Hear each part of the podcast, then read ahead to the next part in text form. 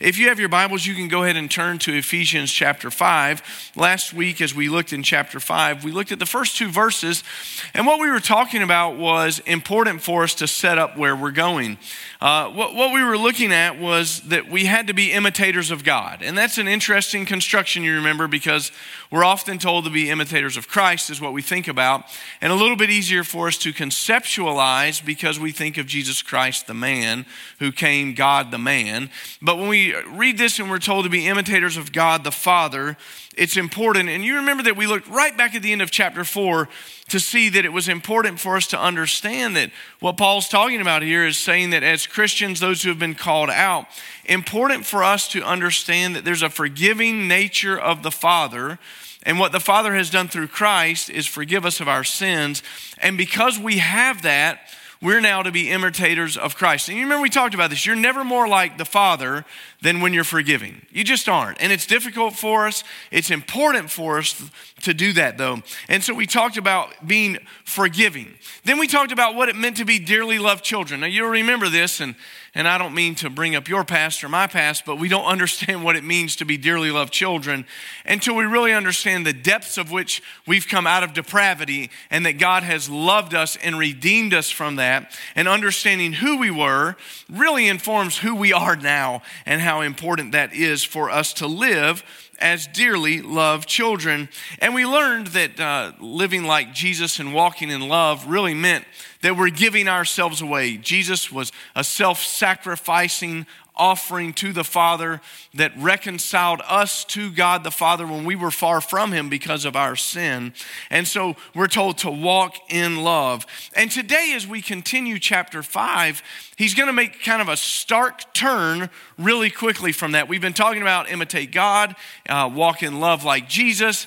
And then he immediately begins by saying, but. Now, what we're going to be dealing with is a little bit of a sensitive topic, and I hope that you'll understand that every time I preach about these things, I try to take great pains to never do anything that would be shocking or inappropriate as we talk about these things. But what we're going to be talking about is sexual immorality, and, and I think that's important for us to know that. It's my desire to treat it faithfully and certainly not to be shocking in any way, but to deal with the, with the text faithfully in such a way that we receive from the Lord what he has to say for us. us about that this morning. Uh, let's read this morning from Ephesians chapter five and verse three. But sexual immorality and impurity or greed should not even be heard among you, as is proper for the saints. Obscene and foolish talking or crude joking are not suitable, but rather giving thanks. For know and recognize this, every sexually immoral or impure or greedy person who is an idolater, does not have an inheritance in the kingdom of Christ and of God. He changes so quickly from talking about being imitators of God and walk in love and be self-sacrificing to say, but. And I want to say this is really important because Paul is talking to the church. And, and so this morning, as, as we're dealing with this text, I am talking to people this morning who would say we are called out and we are Christ followers. We're not talking about the world. We're not talking about what the government ought to do. We're not talking about society. We're talking about the church this morning. And that's a very important qualifier. I think oftentimes as we look at this, we understand that there are often things that are sensitive in nature for this, and we love to talk about them as if it's out there, but this is for us. This is the church. And when he says to us, you're to walk in love, but these things shouldn't be named among you. They're not fitting for you. He's talking about a difference in our lives and showing a stark contrast. And so as we deal with this this morning, we are dealing with those who call themselves Christians. Paul's going to give us three practices to avoid, and then some things we're not supposed to talk about. And then he's going to say that we're to make sure that our inheritance is set in heaven. Let's look at these three practices to avoid. He says it there in verse three, and he mentions them kind of sequentially. Sexual immorality, any impurity or greed should not even be heard among you, or maybe your translation says named among you. As he talks about sexual immorality, impurity, and greed, the first two are really tied together, and the third is separated off by a conjunction that gives it a little bit of a difference. So we could take these first two together when he says sexual immorality and sexual impurity. Those are tied together. And I think this is an important distinction. I've told you this already, but we're talking about the church. Sometimes the church has maybe positioned itself, or people think about the church as being the church is against sex. The church preaches against sex all the time. And nothing could be further from the truth. In fact, if we do that, we're failing the Father, because we're acting like that God hasn't given us this gift and saying that what God has given us is not good. That, that's, that's not the truth. God's not against sex. The church isn't against sex. This is different. Sexual immorality and impurity. When God created sex for us, God did so and it was good. And like every good thing that God creates, it can be distorted for us, can it? I mean, it's any good thing that God creates. And if you think about it, you, you can take anything, and Satan loves to come against those things. He gives a little bit of distortion, and all of a sudden what you have is a place for you to fall into sin. That, that, that's how it is. You can't have a lie except based on the truth. You can't have sin except based on something that should have been good that has been distorted. And I just give you this, for instance, for a minute. If you have a surgery, you might go to the doctor, and the doctor says, I'm going to prescribe these pain pills for you. They're important for you. you. Uh, and you should use these and use this prescription as you get over this surgery. That's very different, isn't it? Something being used for good than something being abused for recreational use. But that's what Satan does. And so as Paul begins to talk about this, he's saying this is not what's good, and this is not the way that God intended it to be. Well, how did God intend it to be? For us to understand that, we should go back to the beginning, because God begins to talk about some foundational things about this in the book of Genesis, which is just the book of beginnings.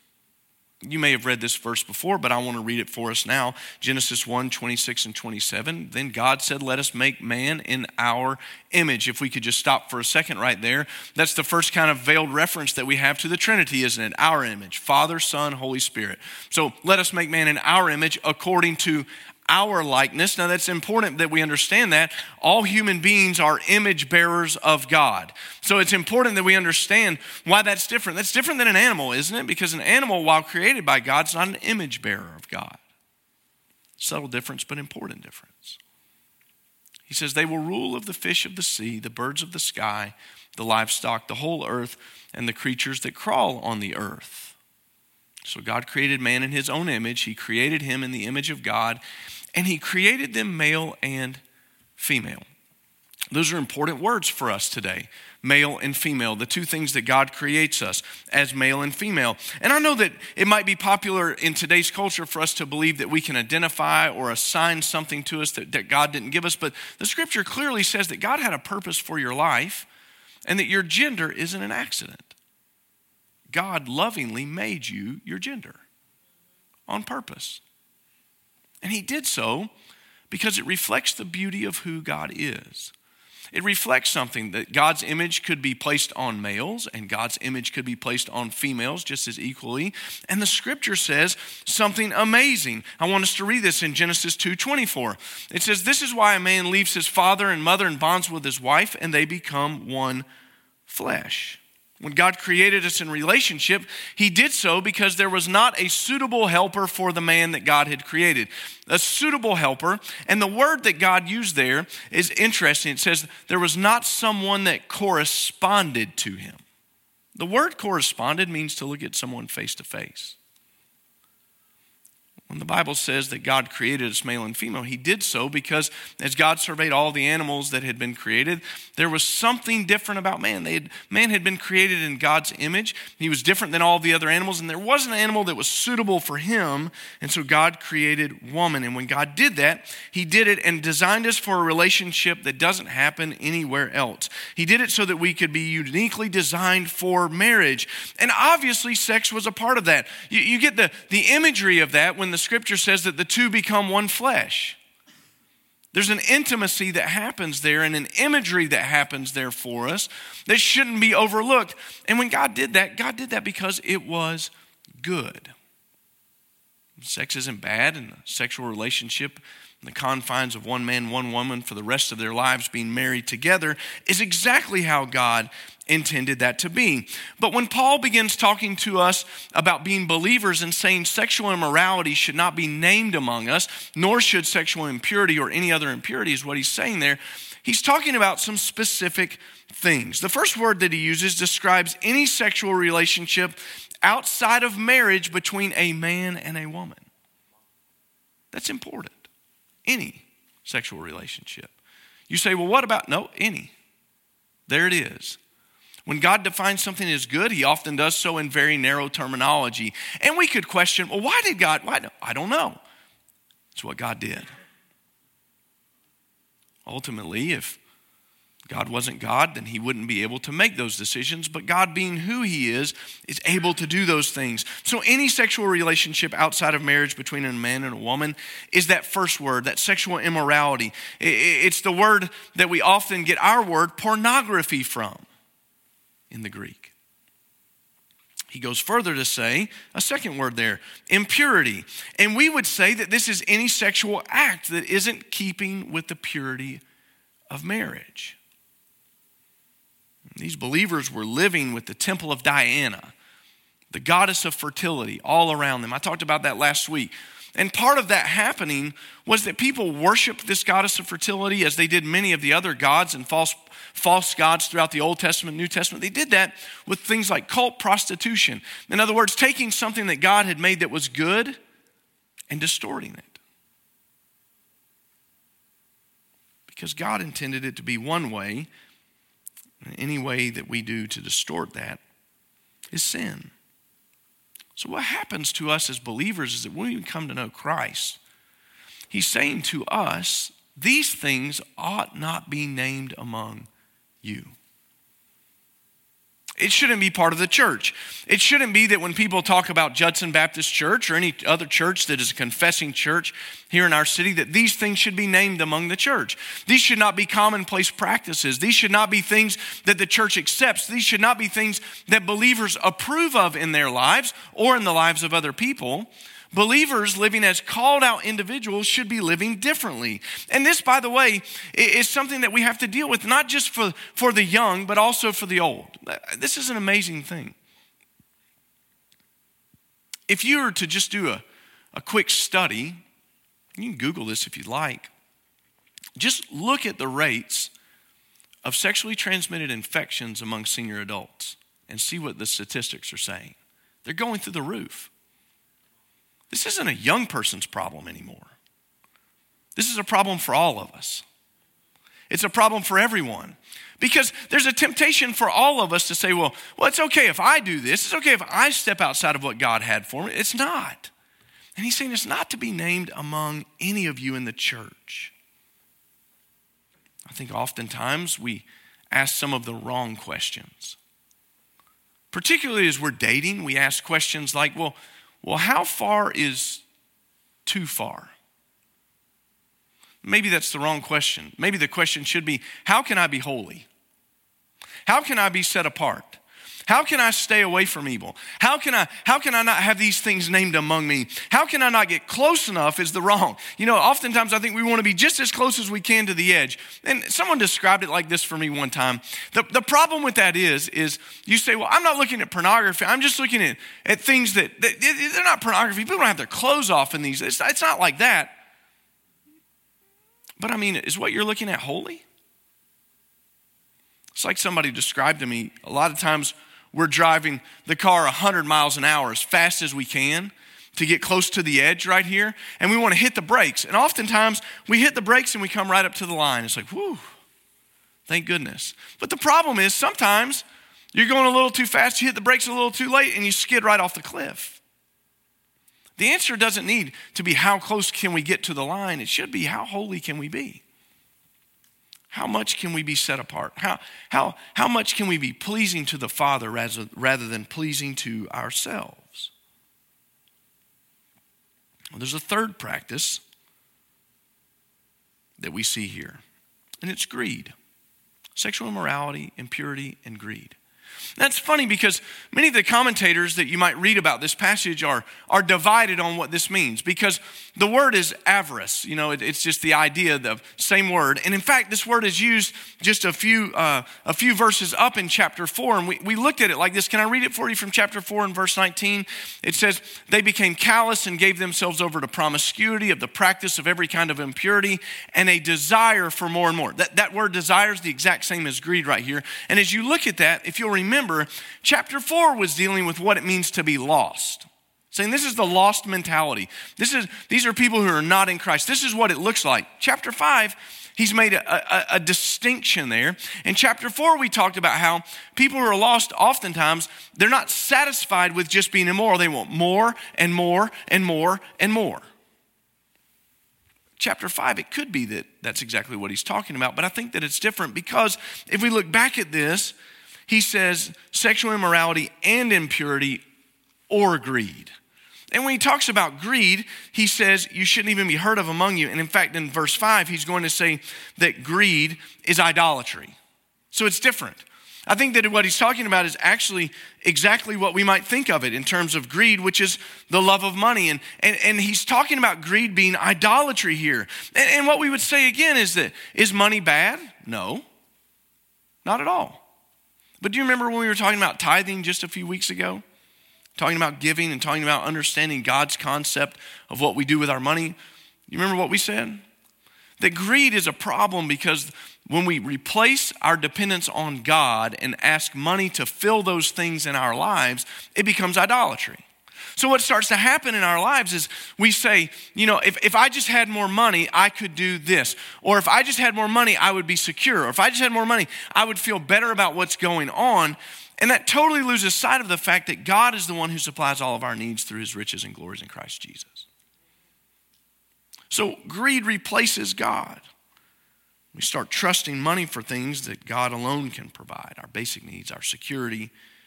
And chasing it replaces God. And I want you to notice this. It says it's not to be heard of among you, named among you. He's saying that there's a difference now, and these things should not be descriptors of who we are. We're not to be this way anymore. We have been changed. Well, that may sound easy enough, right? For us to to understand that, that we have to, to do it God's way in terms of our relationships with one another. We need to wait until we're married before we engage in intimate activity. We need to do that with one man, one woman in our lives uh, for the rest of our lives. That's God's design. We need to avoid greed. But he goes even further. He says there's some subjects to avoid.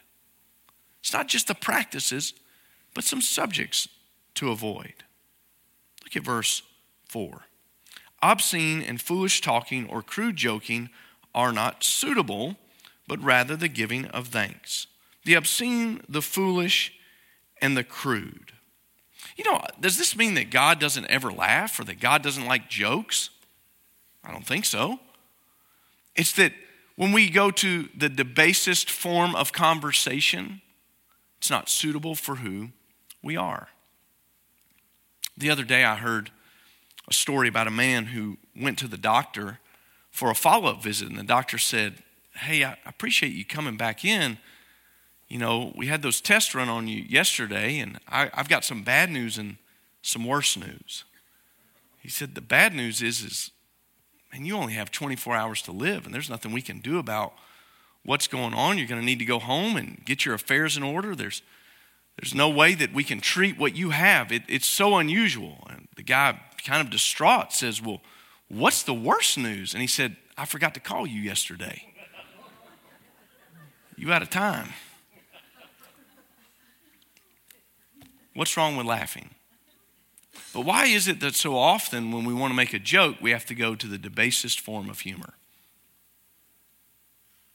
There's no cleverness in that. Any idiot can stand up and be dirty.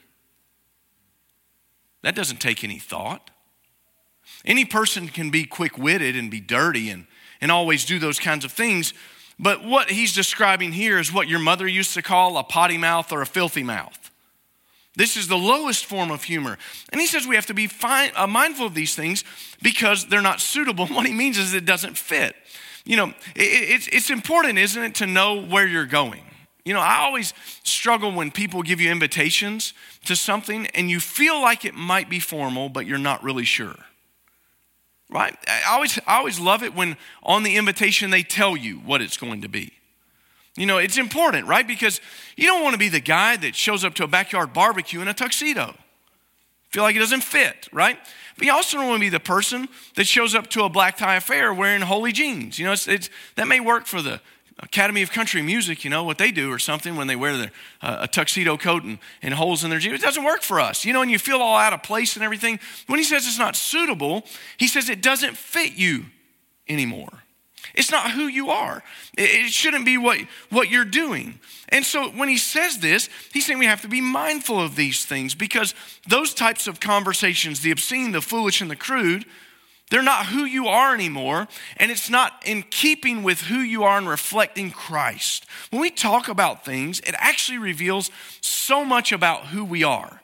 When you, when you listen to somebody talk, you very quickly learn things about them. You learn if if they're if they're you know all about money. You learn if they're all about their job. You can learn if they're prideful. You can learn if they love their wife or their husband. You can learn so much about them, and we shouldn't be surprised by this because what Jesus says is that these things come out of the depths of our souls, and it reveals who we are. Let me read for the, you Matthew chapter twelve and verse thirty-four. I want you to see this. Brood of vipers, Jesus speaking to the Pharisees. How can you speak good things when you are evil? For the mouth speaks from the overflow of the heart. Have you ever heard it said like this? Out of the abundance of the heart, the mouth speaketh. Have you heard it like that? Right? So he says it speaks out of the overflow of the heart. A good person produces good things from the storeroom of good, and an evil person, evil things from his storeroom of evil. I tell you that on the day of judgment, people will have to account for every careless word they speak. For by your words you will be acquitted, and by your words you will be condemned. What Jesus is saying, isn't it, is that who you are is buried down deep inside of you, and it comes out. It comes out when you talk. And you may think that you have everybody fooled, but I promise that you don't, because you can't help it. Who you are will find its way into conversations. Who you are will find its way around those, those outings that you have at work. Who you are will find your way when your guard comes down and you start to talk about these things. And so when Paul's talking about this to the church, he says you shouldn't talk about things that aren't suitable for Christians to talk about. Don't let that stuff be named among you. Be different. I think oftentimes what we just consider funny, Jesus says, those careless words, every one of them, you and I are going to give an account for. Is that sobering to you this morning like it is to me? Because I think about how many careless words I have said in my life. Words without thinking. Words without consideration. Words where you were trying to be funny or say something to, to lighten the mood and, and be really quick-witted. And this is exactly what he's talking about, obscene, foolish, and crude. Let me say words matter. Why do words matter so much? Think about the power of words. God used words to create the world. He spoke it into existence. He didn't use his hands. He didn't use materials that he had gathered from somewhere else and form it into this. God spoke the world out of nothing and it existed. Words matter. Words that we say matter. Luckily, Paul gives us a remedy for these things. He says the obscene and foolish talking, crude joking are not suitable, but rather giving of thanks. It's funny when you think about it like this, but the remedy for these things in our lives is actually giving thanks to God and actually making our thanksgivings known to other people. Because if we do that, we won't be obscene, foolish, or crude. Think about it. It's not just that, but thanksgiving will also keep you from some of the other things that we've just mentioned. It will keep you from immorality, impurity, and greed. Okay, how? Well, If you're thankful for your spouse and you thank God daily for your spouse and throughout the day, you, you thank God that he's given you a spouse, it keeps immorality and purity at the door. And it keeps it outside. If you thank God, it allows you to defeat lust. Thank God for the gift of his gift to us of, of intimacy. And, and, and what that means is, even if I'm not married yet, I can thank God for that. I can thank God that, that, that he has a plan for my life, and I can thank God that he has a gift that's waiting out there, and that in all, all things God is good, and that and God's timing is perfect, and, and his, his will for my life is going to be good, and that every good and perfect gift comes from God, and that the wisdom that God gives is pure, and so if God says that this is right, it must be right. I can thank God for that. When you offer thanks to God, it removes crude things from your lips. God, thank you for these great blessings you've given in my life. It keeps greed from you. God, I want to thank you today that you have provided for all of my needs. I want to thank you today, God, that you've given me the ability to work. I want to thank you today, God, that you've brought every good thing that I'm going to need today to my life. I want to thank you, God, that you're opening doors of opportunity for me. I want to thank you, God, that you're allowing me to bless other people today. I want to thank you, God, for these things. If, if you'll let praise be on your lips, thanksgiving be on your lips, it just keeps these things at the door. And so these three things, the subjects we're to avoid, the three practices we're to be avoiding, they come with a caution because he says we're to know our inheritance and to be sure of it. Look at verse five. For know and recognize this, every sexual, every sexually immoral or impure or greedy person who is an idolater does not have an inheritance in the kingdom of Christ and of God. Pastor, are you saying that anyone who's ever done any of these things has no inheritance in the kingdom of God? Certainly not, because none of us could apply then, could we? It's not based on that. What does it mean then? How could it be that? We're in a, a room full of, of people who have these things in their past, but that's why Christ died for us, to set us free from those things so we wouldn't be in bondage to, to, to slavery and sin in this way where we just had to keep doing that. Christ died for us so that we could be set free from that, reconciled to the Father, and now we're free to be who God intended us to be. And those things may be part of our past, but they do not have to be part of our present and our future because we have been set free from sin. I want you to remember that Paul is addressing people in the church. He's not addressing the lost, he's addressing people in the church. And what he's saying is our inheritance is based on being saved. As saved people, we no longer practice these things. Doesn't mean that a believer might not slip up and tell a crude joke or make an obscene gesture or, or make some kind of foolish talk or or even find themselves in sexual immorality. Of course, it doesn't mean that that might not happen. It's saying that we're not going to practice these things. These things are not suitable for us, so we don't take them out of the closet, put them on and wear them as if they're the most comfortable clothes that we have. We don't do that anymore because God has always wanted a people to be set apart and different for himself. That's exactly what he wanted in the Old Testament, and we, the church, are now the set apart, called out of darkness into light, called out of society to be a city set on a hill for the world to see, and these things should not be practiced. God says, be holy as I am holy. And so the church is to be pure, and we're to be distinctive in the way that we live.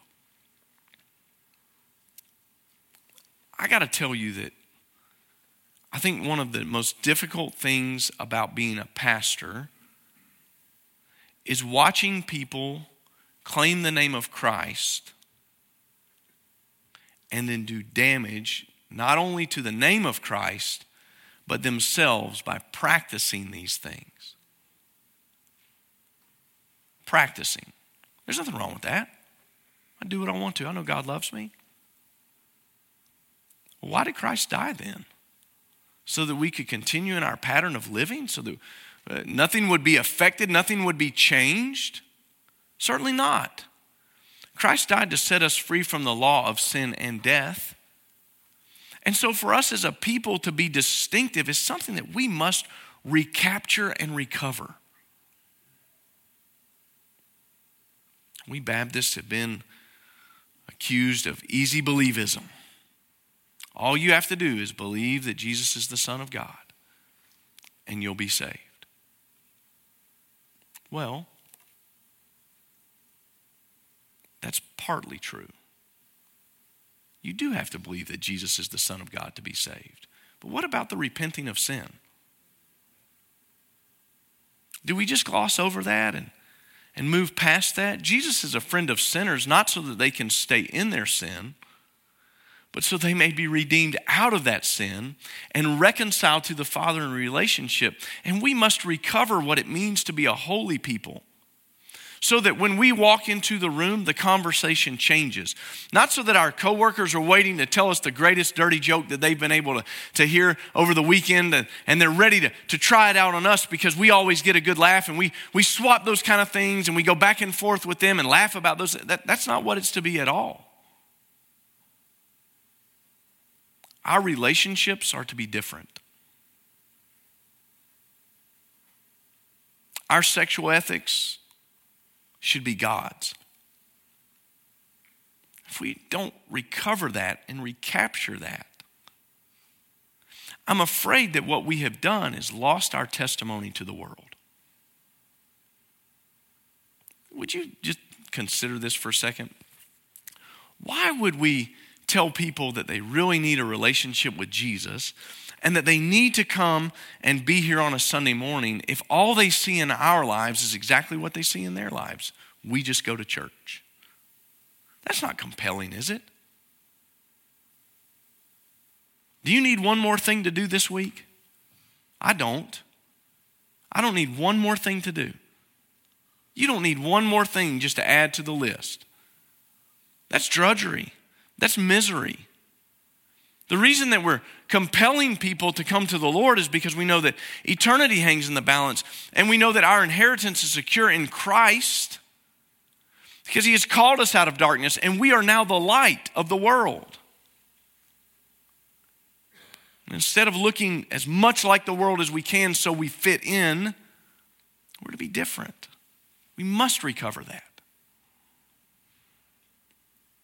The power of God in our lives should be demonstrated by our ability to fight and battle and overcome sin with the power of the Holy Spirit.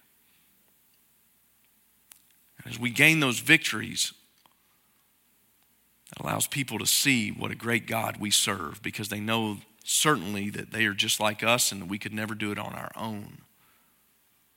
So today we must decide to live in a way that honors the Lord. And And what that means is that if we're single, we live in holy purity before the Lord, staying away from all things that would not be pure for us.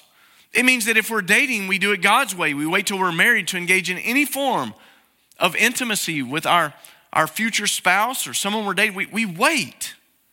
It means that if we're married, we live holy before the Lord in holy matrimony, set apart with the spouse that God has given us, the two being one flesh, corresponding to one another in such a way that's beautiful for all the world to see. Let me tell you something.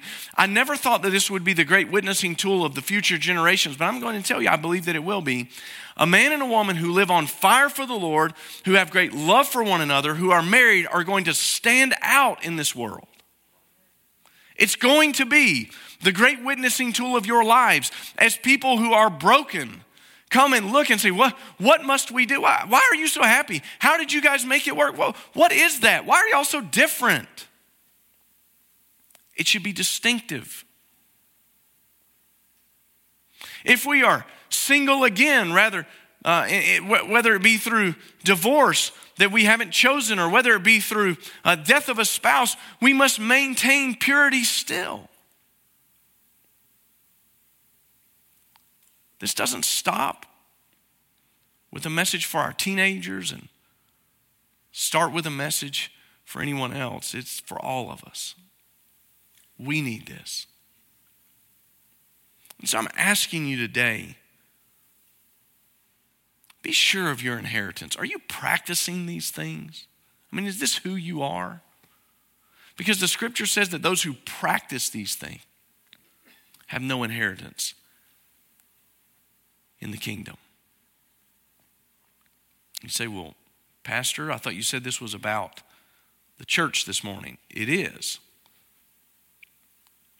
But maybe today is the day that God is calling you to be saved. And maybe today is the day that, that God would, would have you receive salvation. You say, well, how would I do that? The Bible's so clear about this. It says that every one of us has sinned. Nobody's exempt from that statement. Every one of us. You're in a room full of people who have sinned. We freely admit it. In fact, the scripture says, if we say we have not sinned, we don't know the Father. But because of that, we've been condemned. Condemned to what? Death. You're going to die, but that's not the only death you're meant to fear. There's a judgment that's coming where those who are not in Christ will be separated from God the Father in eternity in a real place called hell. You say, you believe in hell?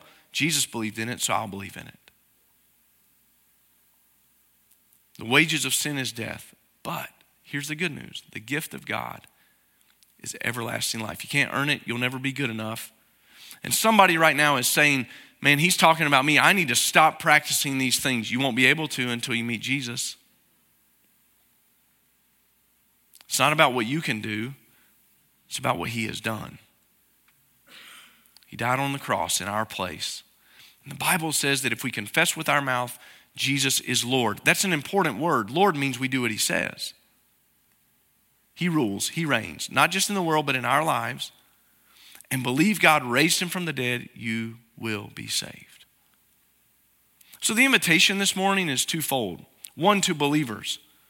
Are any of these things that we mentioned being found in your life? It's not suitable, shouldn't be named among you. We need to expunge that, get rid of it, get it off the record, by confessing that to the Lord and asking God to forgive us of our sins again and cleanse us from all unrighteousness. Secondly, if you've never been saved, let today be the day of salvation. Come and repent of your sins. Change directions.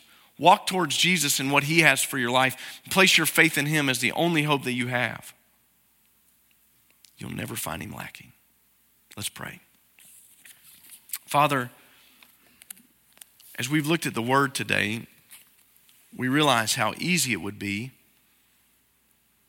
for us to fall back in these things and for these things to be named in the church. Father, our prayer is to be holy and distinctive today. We don't want these things to be named among us at all. So Lord, we're going to ask you right now as a church, would you do the work of cleansing us? Cleanse us from the secret sins, Lord. Bring those to mind and let us call on your name for grace that is greater than all of our sins. Forgiveness, Lord, that washes us white as snow. I pray, Father, for the young in the room and the old in the room, that it doesn't matter where we're at, that we would be holy and blameless before you today because of the work of Christ in our lives.